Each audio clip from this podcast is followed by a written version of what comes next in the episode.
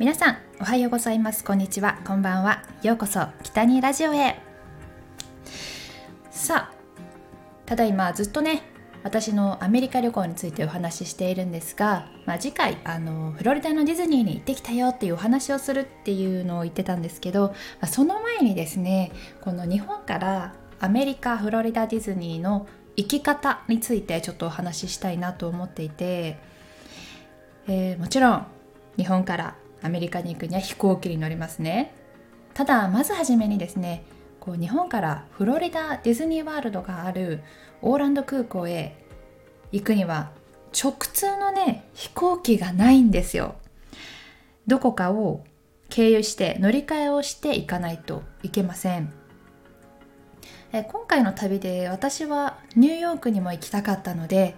カナダでまず乗り換えをしてニューヨークに行き、えー、そしてニューヨークからオーランドに行くっていう行き方でまず、えー、行きました本当にねいろんな生き方があると思うので、まあ、皆さん調べていただきたいんですけどあの調べ方私は旅好きの友達から教えてもらったスカイスキャナーというサイトをよく使っています。とねこの乗り換えのルートだったりとかあこの飛行機いくらするのかなって値段を比較しやすいです。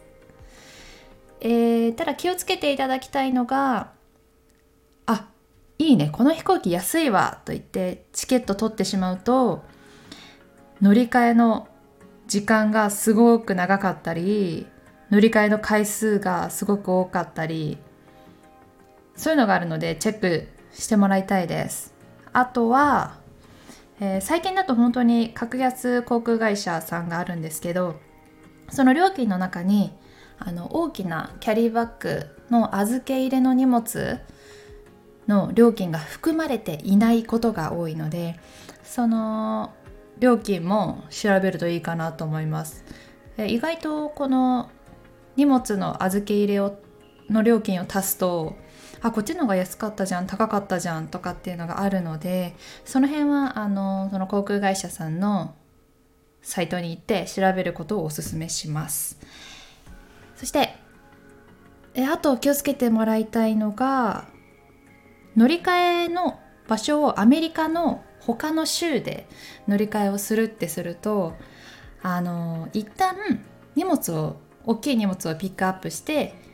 えー、税関を通ってまた乗り換えの飛行機に預けないといけないっていうのがあるみたいなので、まあ、そうするとちょっと結構タイムロスするかもしれません、まあ、その辺はちょっとどうかなって感じですけど、えー、今回私はカナダのトロントピアソン空港で乗り換えをしたんですが、えー、っと同じエアカナダで乗り換えだったので荷物もそのままあのピックアップせずに乗り乗せてくれたし、えー、カナダの空港でアメリカの入国審査もあったので、えー、アメリカの入国がすごくスムーズで良かったなと思っています。と料金もカナダ乗り換えのが私が調べた時は安かったんですよね。いや本当にいろんな生き方があってあの韓国で乗り換える飛行機も安いよっていうふうにあのニューヨークによく、えー、お仕事とかで行っている方に聞いていたのでもしかしたら時期によっては、まあ、安く乗り換えられる国が変わってくるかなと思います。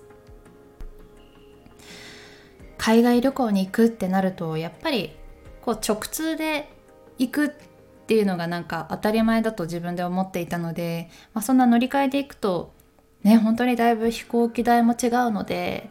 あの旅行に行った先での自分の好きなものを買ったり美味しいご飯を食べたりっていうこうお金の節約にもなるのでうんそうね全然乗り換えでもいいかなと思います。めちゃめちゃね時間が本当になくって、まあ、乗り換えする時間ないよっていう方は、まあ、直通で、まあ、お金高くても、まあ、直通でお金時間をお金で買うじゃないけどまあそういった生き方もあるのかなって思うんですけど、まあ、時間にまだ余裕があって、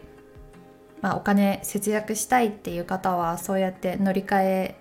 で海外に行くのもいいのかなっていうふうに私は思いました、えー、これから